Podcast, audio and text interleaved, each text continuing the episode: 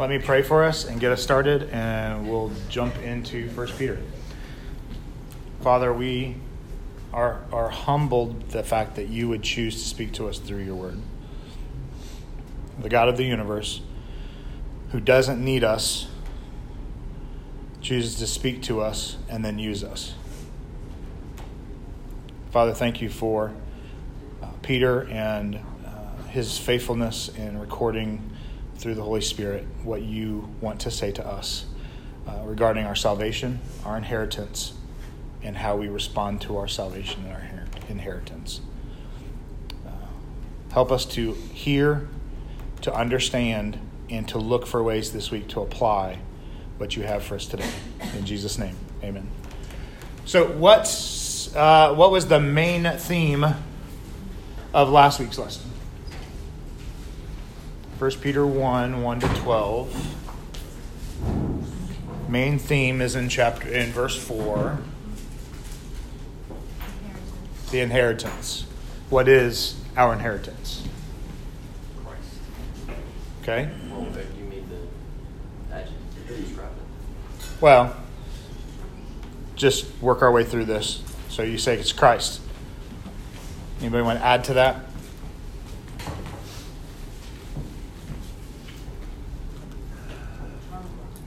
Eternal life, okay.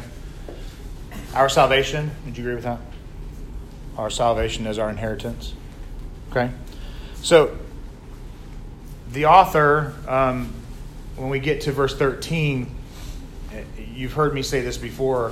Um, when you see the word therefore, it's there for a reason, right? Um, so you get to verse 13, therefore. So that means we're making a necessary shift, and we're going to talk about that.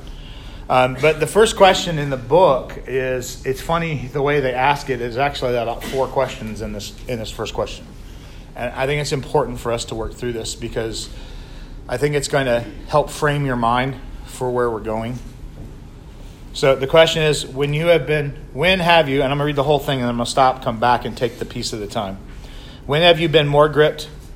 When have you been most gripped by the reality of eternity? And the importance of living a holy life. What were the circumstances that prompted this seriousness about spiritual matters? So let's take the first part because I think there are two different pieces to the first part of this question. The first part is when have you been most gripped by the reality of eternity?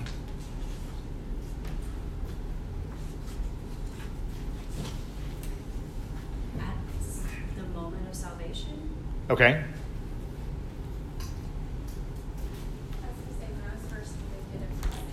Say it again. When I was first convicted of my sin. Okay. I think some people are gripped by that when a loved one dies. Mm. Okay, the, for us, it's the starting moment, right? That, that first conviction of sin, our understanding of the gospel, we start to get an understanding of, of eternity.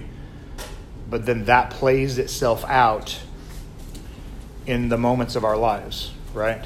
Um, mother dying, father dying, sister, brother dying, grandparent passing away, close associate at work passing away, somebody you've been really tight with. You start to see eternity very differently than you did before. Or maybe it's not that you're seeing it differently, but you're seeing it more clearly. So sometimes it's the death of a loved one that, that pulls that into focus for us. Here's the next part of that question. What's when have you uh, been most gripped by the reality of the importance of living a holy life?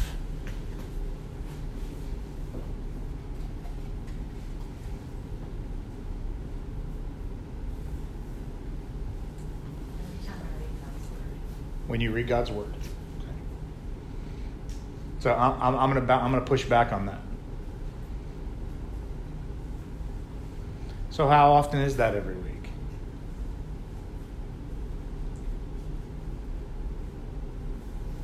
Please don't answer that.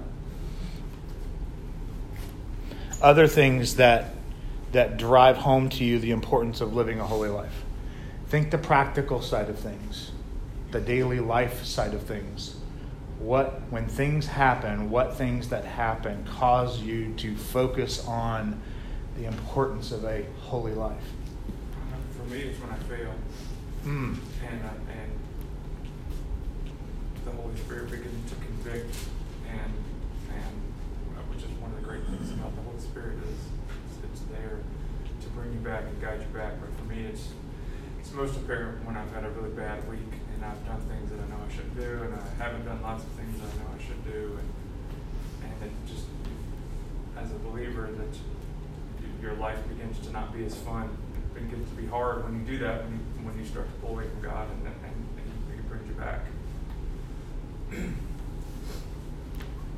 I would say the same thing, and, and, you know, for me, it's, that's a, it's a daily thing, but then you see like, you know, I was too harsh with my child, or, um, I slept in and didn't read, or all these, just Mhm. constant s- seeing your sin. When you hear on the news that twenty thousand people were killed in the earthquake, that, that was a large number, and they probably didn't know the Lord. And that pulls together both pieces, right? Bringing eternity into focus. How am I living? Um, what about, just because this is the most recent one in my mind, but you, you can probably look back through the last 20 years and name more than one name. Um, Josh Harris, Ravi Zacharias. You see somebody who is high profile that has had a lot of respect in the Christian community crash and burn. Are you doing this? Or are you going, but for the grace of God, go I? Am I living that life? Am I hiding that? May not be that serious yet. But am I hiding that stuff too? Do you, do you see the importance of a holy life? And I think that's kind of what Peter's pushing us towards. So let, us read through 1 Peter 1.13 to 2.10, and then we'll come back and we'll kind of pull it apart a little bit like we did last time. Verse 13, Therefore, gird your, your minds for action. Keep sober in spirit. Fix your hope completely on the grace to be brought to you at the revelation of Jesus Christ. As obedient children, do not be conformed to the former lusts which were yours in your ignorance. But like the Holy One who called you, be holy yourself also in all your behavior. Because it is written, You shall be holy, for I am holy. And if you address as Father the one who impartially judges according to each man's work, conduct yourselves in fear during the time of your stay on earth, knowing that you are not redeemed with perishable things like silver or gold from your futile way of life inherited from your forefathers, but with precious blood, as of a lamb unblemished and spotless, the blood of Christ. For he was foreknown before the foundations of the world, but has appeared in these last times for the sake of you, who through him are believers in God, who raised him from the dead and gave him glory, so that your faith and hope are in God. Since you have, in obedience to the truth, purified your souls for a sincere love of the brethren, fervently love one another from the heart. For you have been born again, not of seed which is perishable, but imperishable, that is, through the living and abiding Word of God. For all flesh is like grass, and all its glory like the flower of grass. The glass wi- grass withers, and the flower falls off, but the word of the Lord abides forever. And this is the word which was preached to you. Therefore, putting aside all malice and guile, and hypocrisy and envy, and all slander, like newborn babes, long for the pure milk of the word, that by it you may grow in respect to salvation, if you have tasted the kindness of the Lord. And coming to him as to a living stone rejected by men, but choice and precious in the sight of God, you also, as living stones, are being built up as a spiritual house for a holy priesthood, to offer up spiritual sacrifices acceptable to God through Jesus Christ. For this is contained in Scripture Behold, I lay in Zion a choice stone, a precious cornerstone, and he who believes in him shall not be disappointed.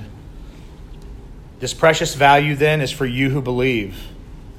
But for those who disbelieve, the stone which the builders rejected, they became this became the very cornerstone, and a stone of stumbling and a rock of offense. For they stumble because they are disobedient to the word. And to this doom they were also appointed. But you are a royal, a royal, a chosen race, a royal priesthood, a holy nation, a people for God's own possession, that you may proclaim the excellencies of Him who has called you out of darkness into His marvelous light. For one, you were once not a people, but now you are the people of God. And you had not received mercy, but now you have received mercy. So there, I mentioned the word therefore at uh, verse 13. We talked about the inheritance, that's the salvation that's talked about in the first 12 verses, being our, our salvation is our inheritance. So, what's your response? Because there's a demanded response for the salvation that you've been given. So, let's look at that. Verse 13. Therefore, gird your minds for action, keep sober in spirit, fix your hope. Fix your hope. The first response you should have is hope. And remember last week, the hope was not random, I hope I win a million dollars, right? The hope is what? Secure. It's a secure, focused hope on something that you know is going to happen.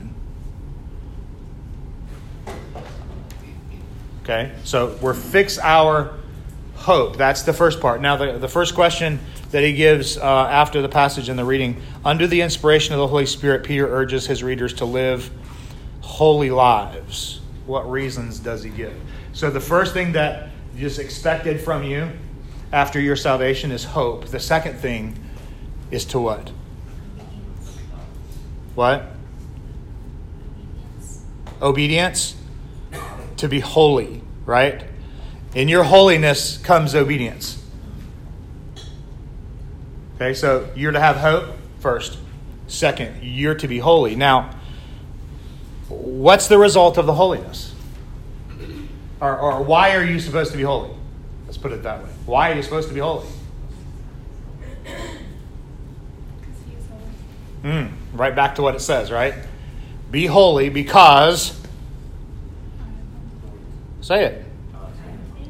Be holy because I am holy. I am holy. God says, I am holy, therefore you be holy. Now, I'm not going to walk through these list of verses that he lists here, verses to consider uh, Leviticus 11, 44, and 45, Leviticus 18, 30, Leviticus 19, 2. Guess what all three of those say? Be holy for I am Be, be holy because I'm holy. Um, Matthew 5:48 takes a new spin to that. Be perfect, therefore, because I am perfect. Now, don't get caught up into world the world's version of what perfectness is. Okay? Because the Greek words for perfect means mature, complete. Your holiness is a complete holiness. Okay? And then Ephesians 5 1. It says what? Did anybody read it? We are to be imitators of, Christ. yes, imitators of Christ, imitators of God. Well, he said in the first three to be holy because I am holy, to be perfect because I am perfect. So who are we supposed to imitate? Okay, so you're, you're kind of getting the point, right? So in your holiness, your holiness is for one reason it's because God told you to be holy.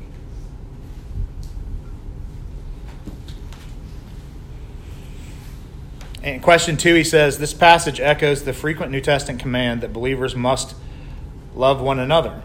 In verse 22, he says, Since you have, in obedience to the truth, purified your souls for a sincere love of the brethren, fervently love one another from the heart. What does that mean?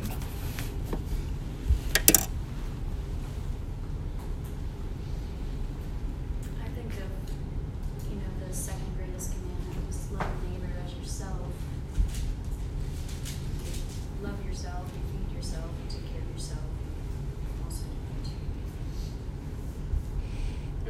result of loving God with all your heart, soul, mind, and strength that, you know, leads into being able to love the believers, you know, as yourself.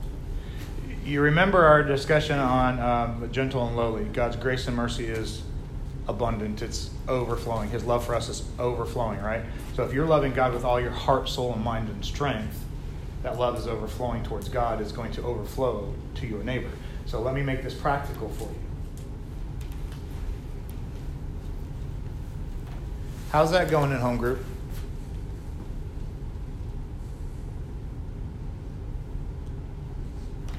We meet one day a week for two hours if we have Sunday school that week.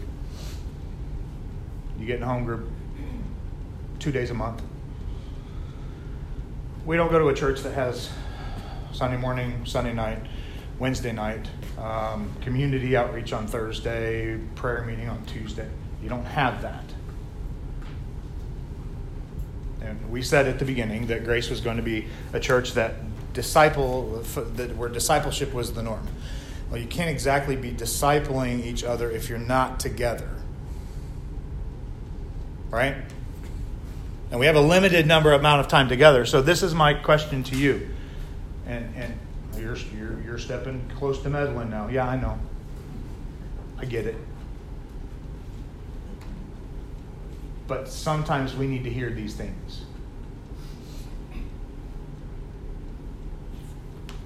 What's your view of home group? Is it something else to do?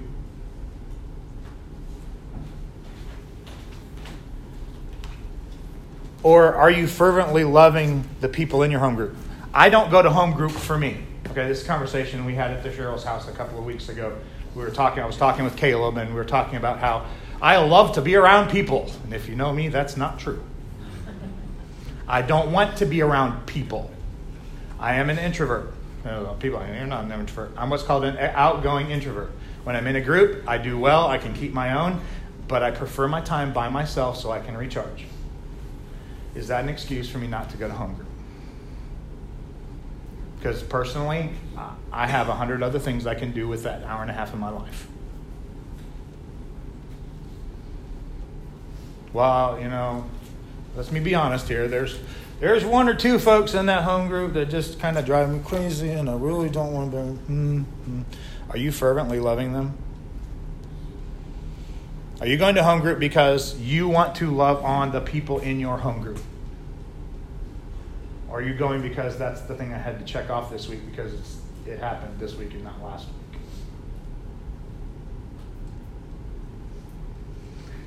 I'm not just speaking to you guys. Because Pam and I will sit on the couch some days and go, I don't want to go. Don't want to go. I'm being honest, folks. This is who I am. There are days I just don't want to. It's like Jeff said. You get to, to Saturday and Sunday and you go, this is not a good week for me. But the great thing is by going, even if that isn't your desire at that point, most of the time, for me anyway, I thank you, Lord, that we win. I'm, al- even if that attitude, we're always encouraged when we come home. But you have to go with the mindset of fervently loving one another.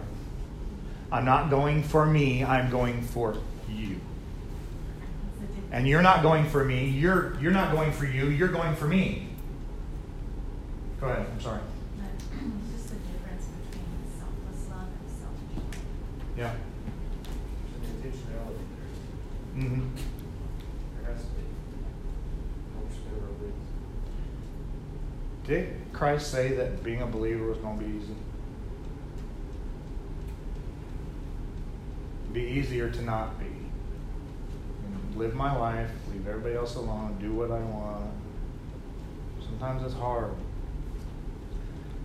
But what are we called to? Let's look at that.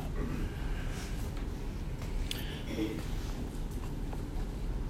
I say something? Sure.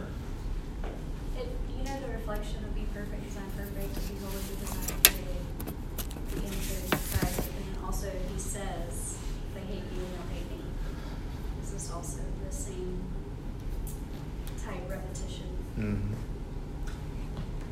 I know that that's like not the same as our own trials, like our own daily things from the Mhm. out, from the world in, but I just thought that that's interesting. And we have to keep that in mind. There's always a balance in everything in, the, in, in, in God's Word, right? There's never an extreme one way or the other. There's always a balance. And sometimes that balance requires attention that we can't explain. So we have to keep that in mind. Um, I'm going to jump ahead to chapter 2 because I think this is where part of part of this part, this particular conversation is so important because I'm going to jump to, to chapter 2. Um, somebody read verse 5 for me again. You also, as living stones, are being built up a spiritual house, a holy priesthood, to offer up spiritual sacrifices acceptable to God through Jesus Christ. So, what are we? Rocks. Not just rocks, Living rocks. living rocks, right? Living stones. And what's the purpose of the living stones? To be put together into a temple.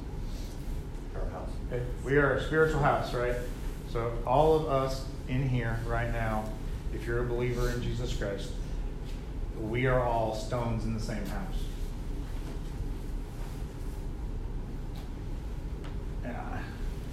I- don't know the building ability of most of you, but I, I wish that Justin was sitting here. Because I would love to say to him, if you're building was stone and that stone doesn't fit, what do you have to do to it? You have to shape it to make it fit where you want it. And some of us need to be shaped so we fit where God wants us.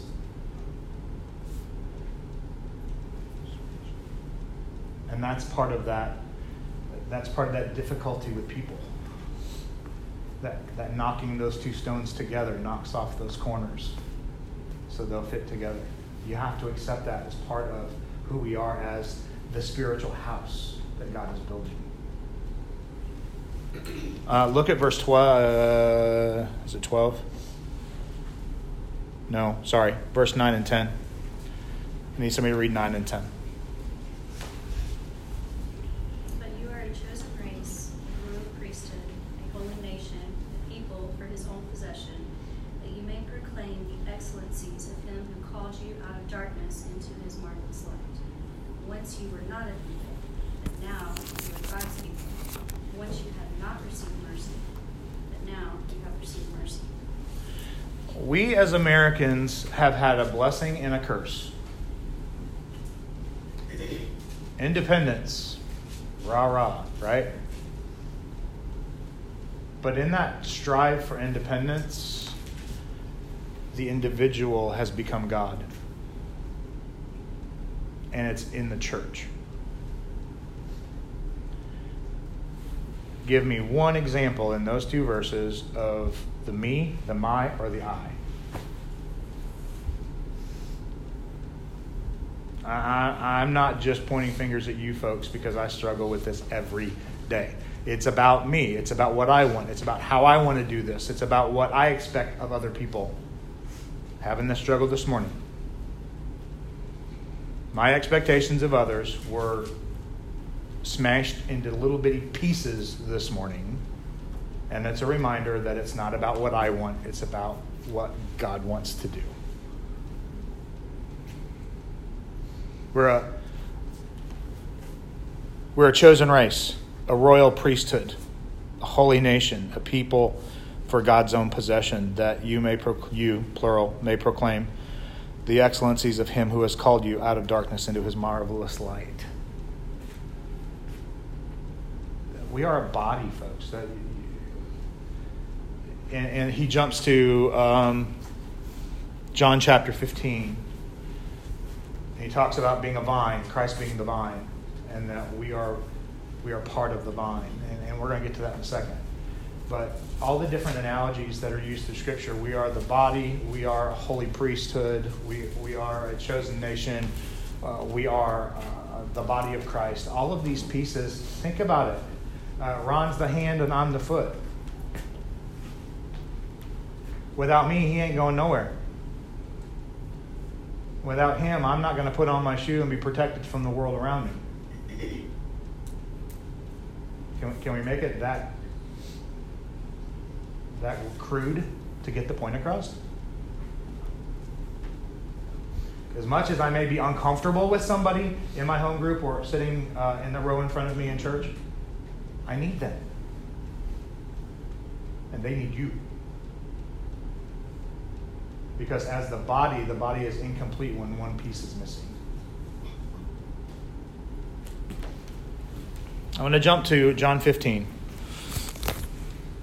because he says in chapter four, uh, chapter 2 verse 4 of 1 Peter coming to him as a living stone rejected by men the choice and precious in the sight of God um,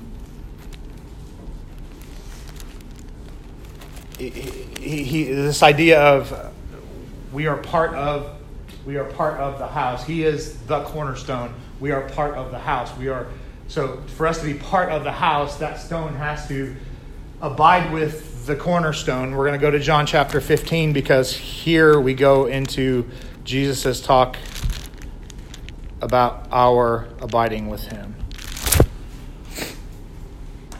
I am the true vine, and my Father is the vine dresser. Every branch in me that does not bear fruit, he takes away, and every branch that bears fruit, he prunes it. Remember the stones, knocking those corners off so we fit together? That it may bear more fruit. You are already clean because of the word which I have spoken to you. Now, for the next 10 verses, I want you to count how many times he uses the word abide. Abide in me, and I in you. As the branch cannot bear fruit itself unless it abides in the vine, so neither can you unless you abide in me. I am the vine, and you are the branches. He who abides in me, and I in him, he bears much fruit. For apart from me, you can do nothing. If anyone does not abide in me, he is thrown away as a branch and dries up.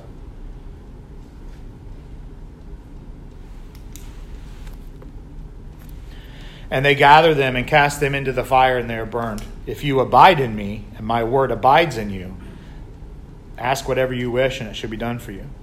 By this is my Father glorified, that you bear much fruit, and so prove, and so prove to be my disciples. Just as the Father has loved me and I have loved you, abide in my love. If you keep my commandments, you will abide in my love, just as I have kept my Father's commandments and abide in his love. These things I have spoken to you, that my joy may be in you and that your joy may be full. How many abides did he say? What does abide mean? Hmm? Be with, remain. Be with, remain. If you have an abode, what is it? It's your home. It's where you spend most of the time in your life, is in your abode. And we're called to abide in Christ. Now, you're saying uh, what you've said so far is difficult because I know those people and I know myself and I don't want to deal with people and it's, it's, it's but what's it say? If you abide in me, and my words abide in you. Ask whatever you wish, and it shall be done for you. Do you ask God to give you a fervent love for those that are sitting around you? No? Is it because you're not abiding in Him? This is difficult, folks.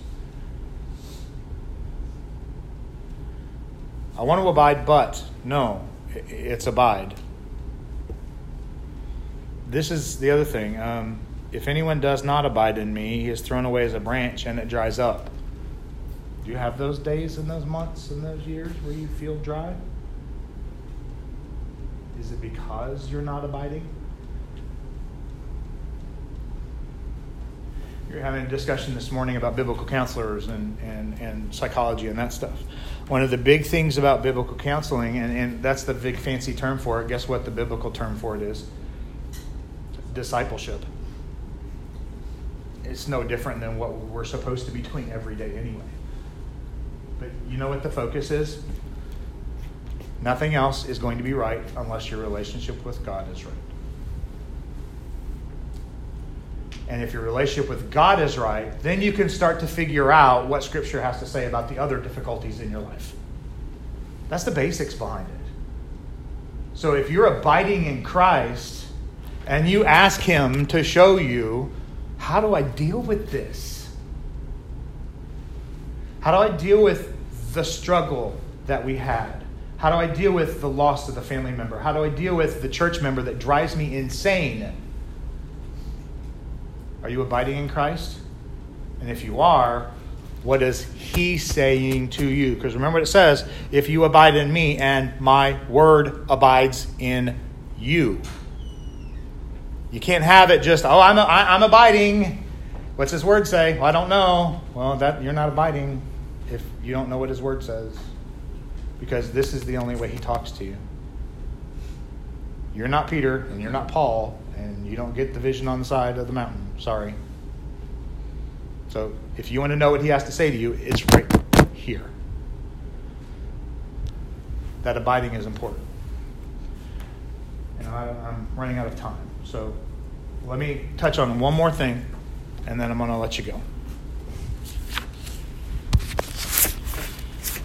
There, there's always so many questions and not enough time to cover them.